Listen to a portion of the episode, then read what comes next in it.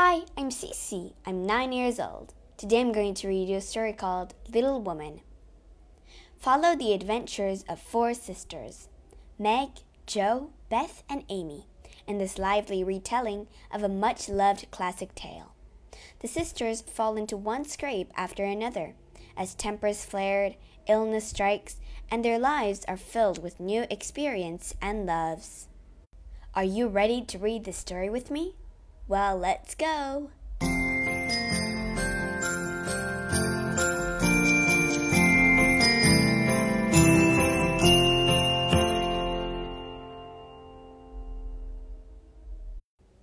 Chapter 1 A Christmas Letter Christmas won't be Christmas without any presents, grumbled Jo March, lying on the rug.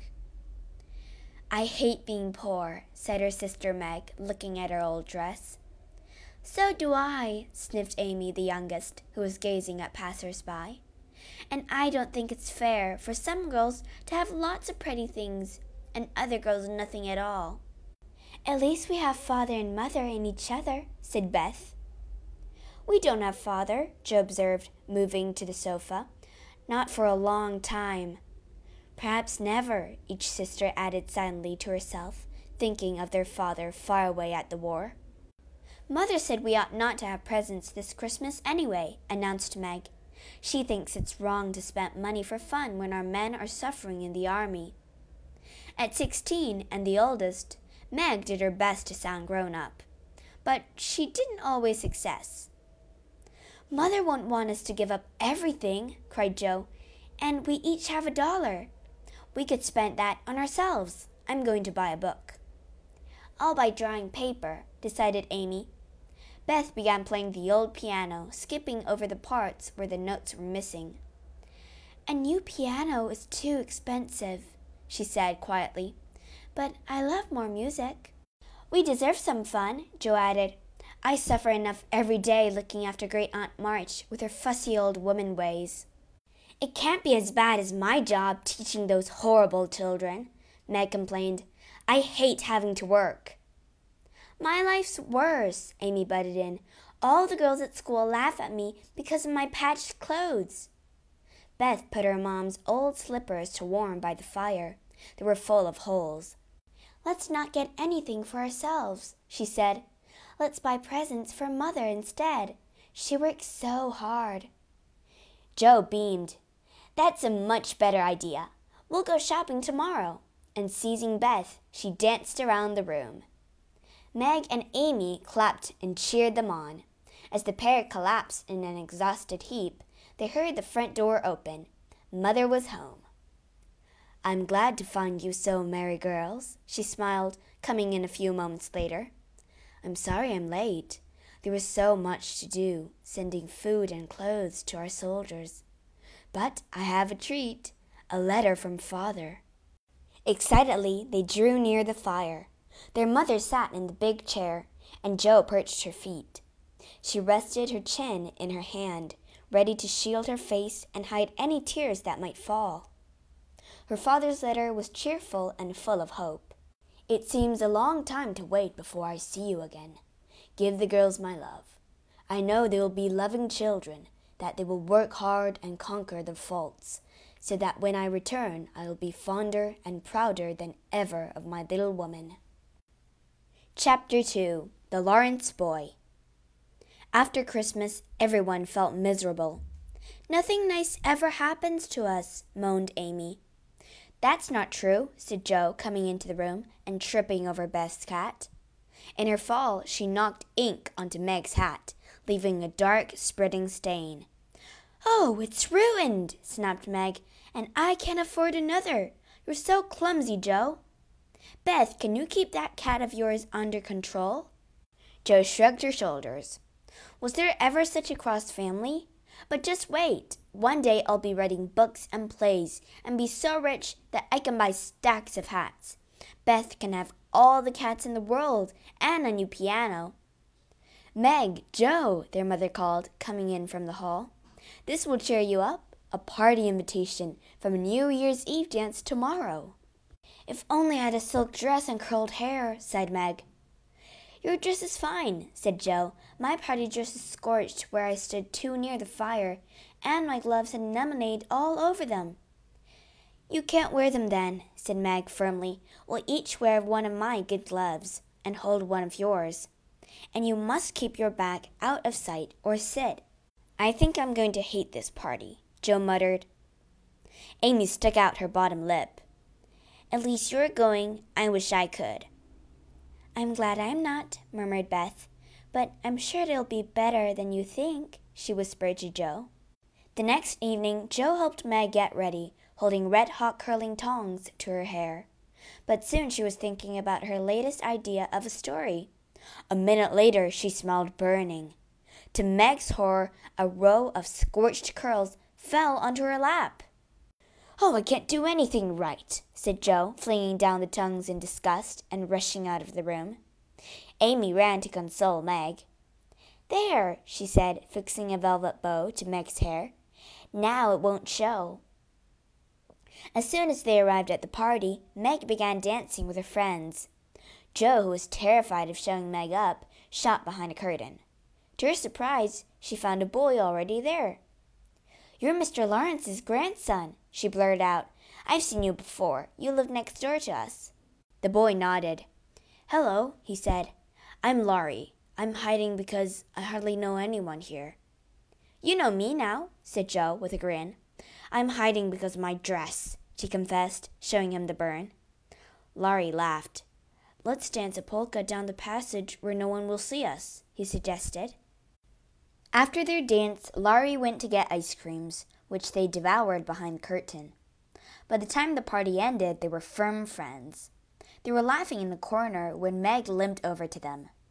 These wrecked shoes, she groaned. I think I've sprained my ankle.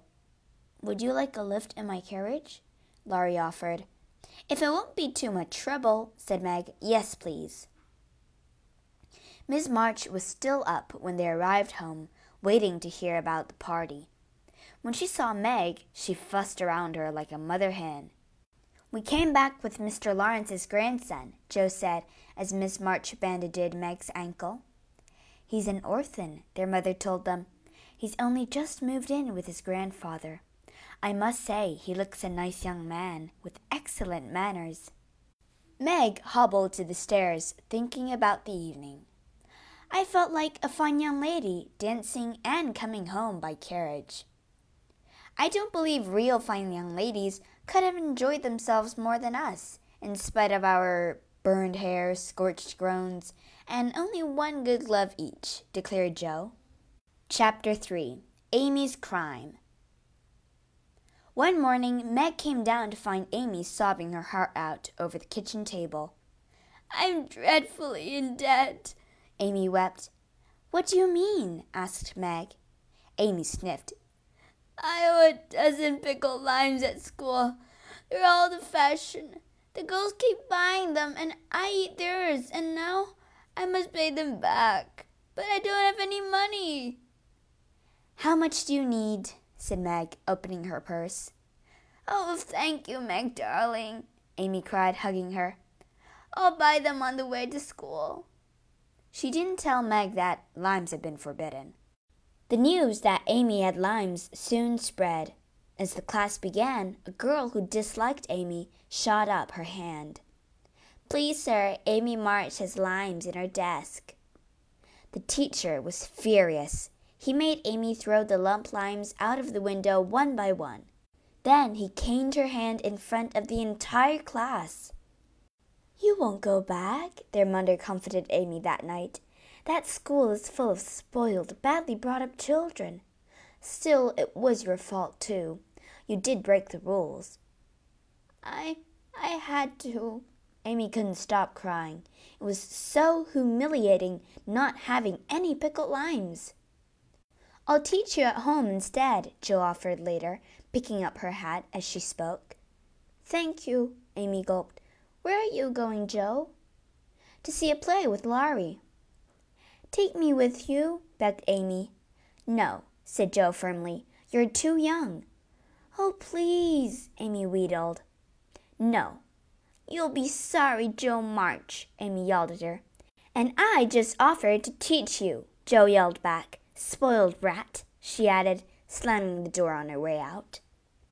The next morning, Jo was still furious about her notebook. Wanting to get out of the house, she asked Laurie to go skating with her.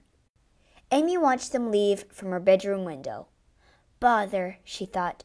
Jo promised to take me skating next time, but she's too cross. Well, I'll just go anyway. When Amy arrived, Jo and Laurie were already zigzagging down the river.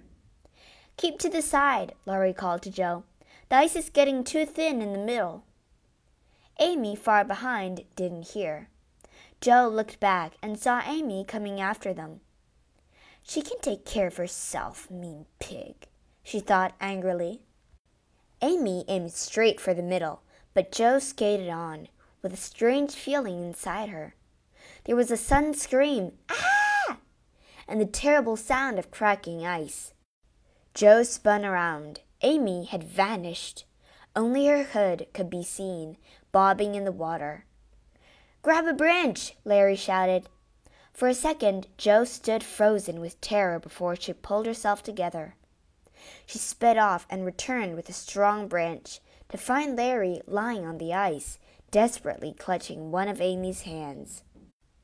Jo thrust the far end of the branch into Amy's reach and helped to pull her, gasping and coughing from the freezing water.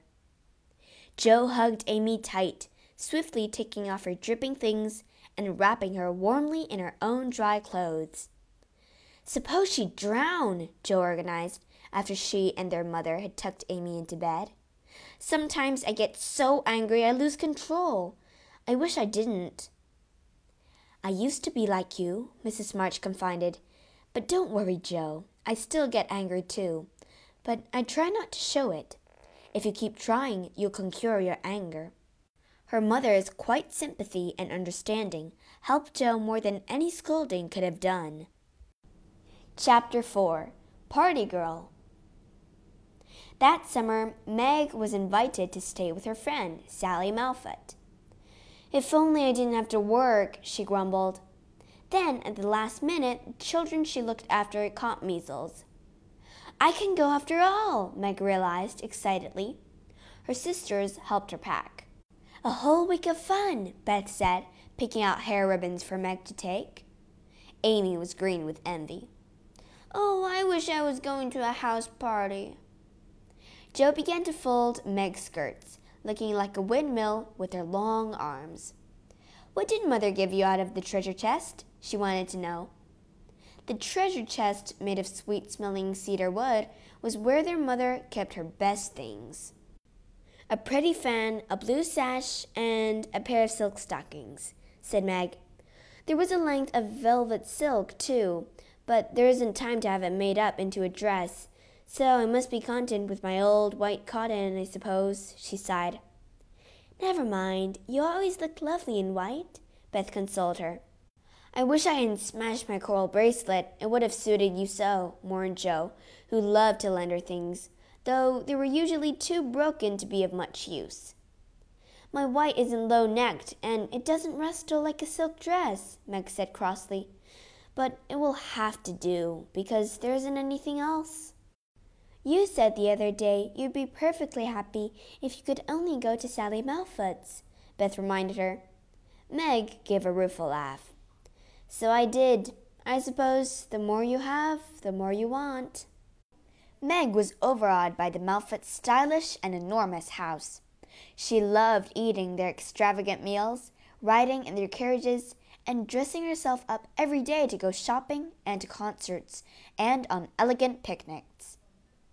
Sally Melfett's pretty things filled her with envy, and home soon seemed bare and dull by comparison. The house was full of Sally's friends, all girls the same age, but not one of them earned a living like Meg. She began to copy their airs and graces and to feel ill used and overworked. The highlight of the week was the spring ball. The girls spent their time chatting about which dress to wear. I have a new pink silk, Sally said. What are you going to wear, Meg? Mild white, said Meg, blushing. Let's see, everyone begged. As Meg displayed it, there was a sudden silence. Meg felt them pity her poverty. Waves of bitterness swept over her as the others showed off their beautiful ball dresses, which billowed like clouds of gauzy butterflies. You can't wear the white. It's a day dress, Sally said at last. I know. We'll dress you up. She called her French maid, and between them they transformed Meg. They powdered her neck and arms, rubbed her with scent, rouged her cheeks, painted her lips, and crimped her hair. Then they laced her into a blue silk dress so tight Meg gasped for breath. The dress left her shoulders bare, and the front was cut low. Finally, they decked her out like a Christmas tree, with bracelets, brooch, necklace, and earrings. They even tucked a silver butterfly in her hair. Beautiful, said Sally. But something had fled out of Meg. Her simplicity and freshness had disappeared, and in their place was a frilled fashion doll, no different from any of the other girls. Meg felt strange but excited as she teetered downstairs to the ball in her borrowed, high heeled blue silk shoes. Don't trip, giggled Sally. To her delight, Meg found that the fashionable guests in the house party who had ignored her in her shabby clothes now swarmed to her like bees to honey.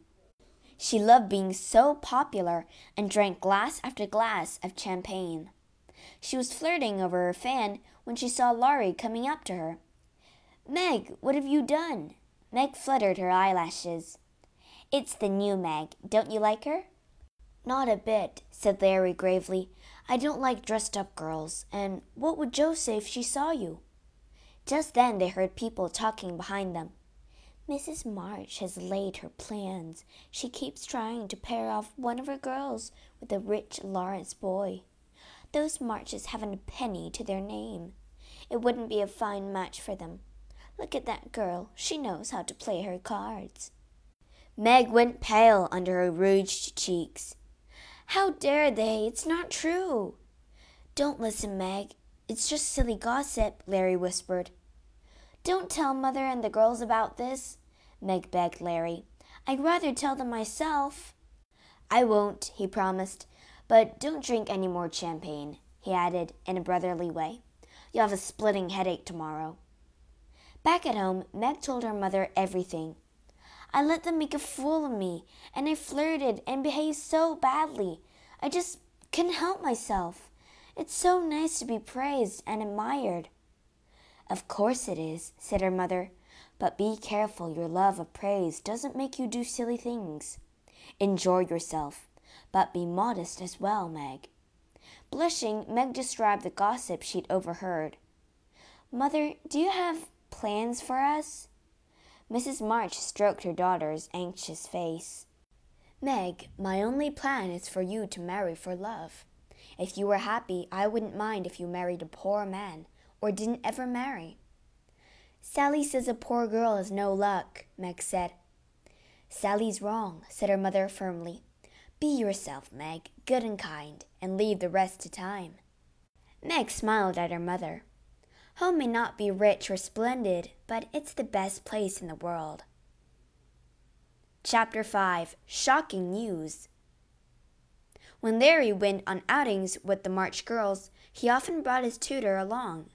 John Brooke was a thoughtful man with friendly brown eyes and a gentle presence. Have you seen how Brooke looks at Meg? Laurie asked Jo one afternoon. Meg wouldn't dream falling in love with him, snapped Jo.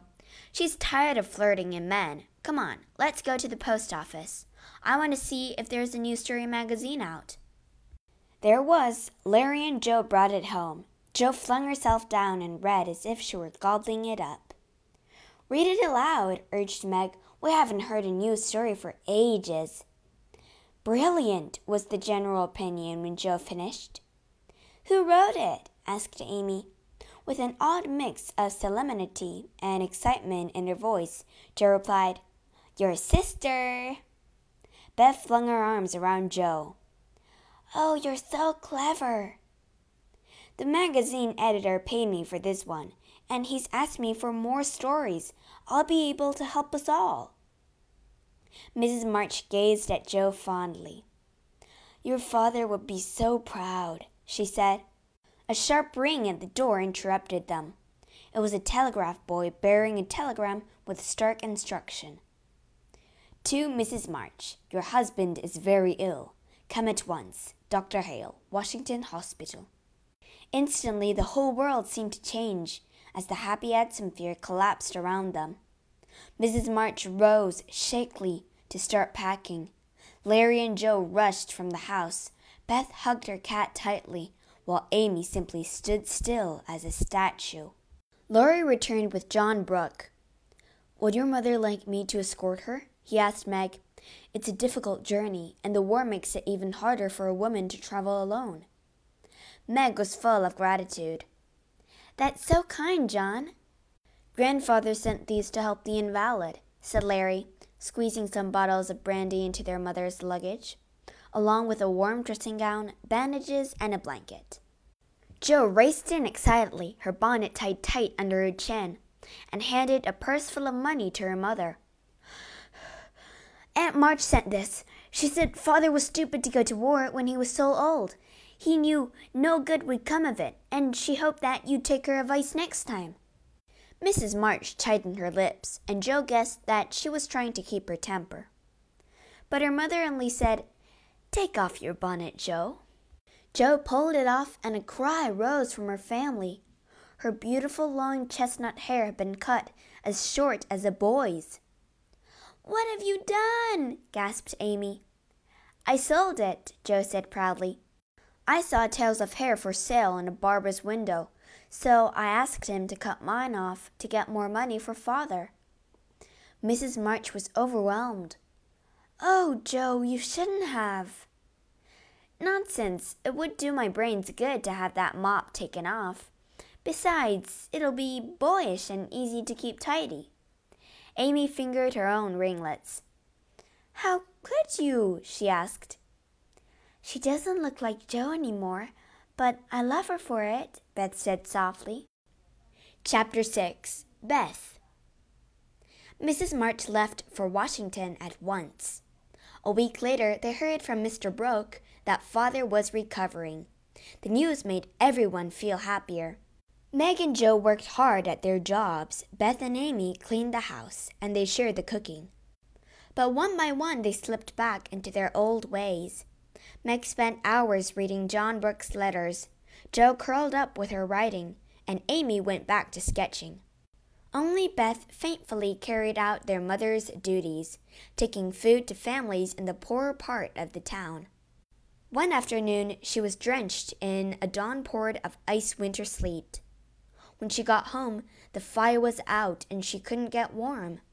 A few days later, Beth started shivering as though she'd never stop.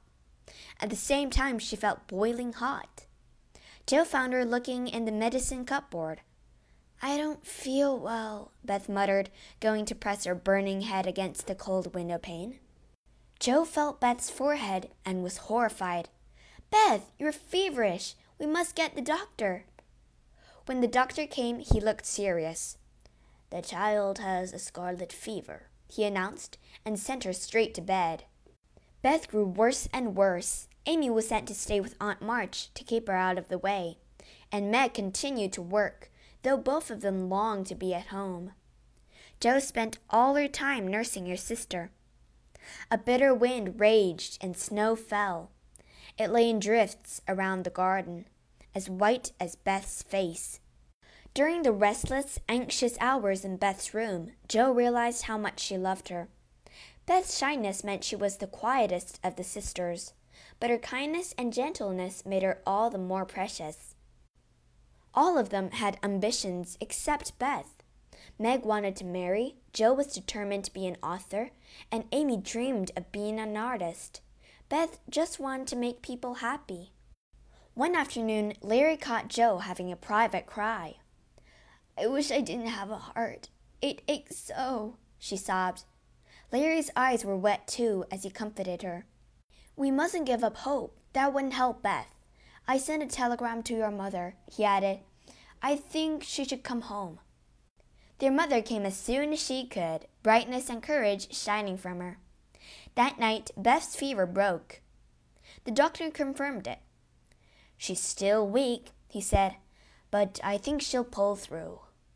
Chapter 7 Endings and Beginnings. Like sunshine after a storm, several peaceful weeks followed.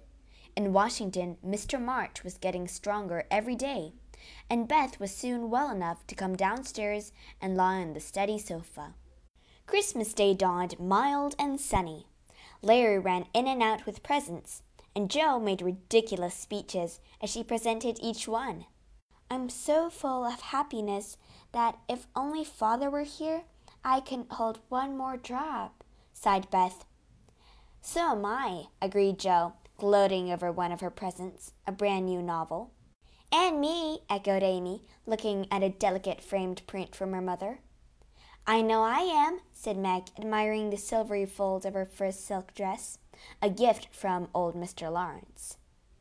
Laurie looked so excited he could hardly contain himself. Here's another present for the March family, he cried. And there stood a tall man, muffled up to the eyebrows, supported by Mr. Brooke. Father! the girls cried. In an instant, the house was in uproar. Mrs. March was half laughing, half crying. Jo almost fainted, and Amy fell on her father's feet and hugged his boots. When they recovered themselves, Mr. March was settled in an easy chair, Beth on his lap, and Christmas dinner was served.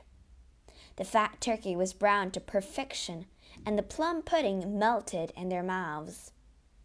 Old Mr. Lawrence and Laurie joined them, along with John Brooke, who kept sneaking admiring glances at Meg. She blushed and smiled back. Jo spent most of the meal glowering at the unfortunate tutor, much to Laurie's amusement. They ate and drank and talked and laughed.